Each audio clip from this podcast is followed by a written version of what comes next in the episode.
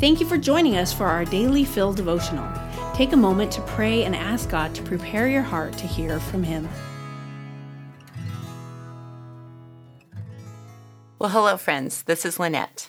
Thanks for joining us today for this devotional titled Lift Him High. John the Baptist is a fascinating character. In Luke 1, he was the baby that leapt in his mother's womb when he heard the voice of Mary, the mother of his Savior. In Matthew 3, we learn that his clothes were woven of coarse camel hair. He wore a leather belt, and he ate locusts and wild honey. Mark 1 declares him to be a prophet crying out from the wilderness. John was rough around the edges, not called to inspire the elite, but rather to proclaim truth to all. He called people away from religious piety and into total abandonment to their Creator. The beauty of his message was that relinquishment of self was not for the sake of captivity, but rather for freedom. John proclaimed the truth and pointed people towards Jesus. Israel had been awaiting their Messiah for centuries, and John had the privilege of heralding in the Christ. He declared his coming and prepared the way. He knew what the arrival of Jesus meant, therefore, his message carried urgency and fiery passion. In John 3 23 through 26, John's disciples came to him, concerned that people were starting to go to Jesus instead of John to be baptized.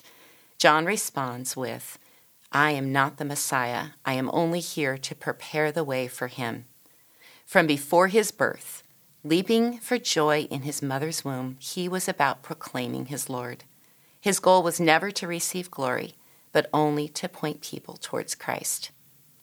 As I reflect on John's motives, on his heart's passion, I am reminded of men and women who have paved the way for me to live out God's calling in my own life. I am humbled by their willingness to step aside when they deserved the praise for their hard work in order to lift high the name of Jesus and encourage me to do the same. They were about making more disciples who were dedicated to serving God rather than just receiving credit for themselves. As I watch yet another generation rise up and proclaim Christ, I too am filled with joy as they live out God's calling in their own lives. As you proclaim the good news of Jesus, do you do so with urgency? Do you look for opportunities to make disciples, encouraging others as they proclaim Jesus? In the depths of your soul, are you crying out the words of John 3:30? He must increase, but I must decrease. When our hearts are genuinely for our Lord, our posture is that of relinquishment of self. O oh Lord, hear our cry, and may your name be lifted high. Amen. Daily Fill Devotionals is a ministry of Emmanuel Faith Community Church. If you'd like to learn more about our church, read more devotionals, listen to our sermons, or give to our ministries, please visit efcc.org.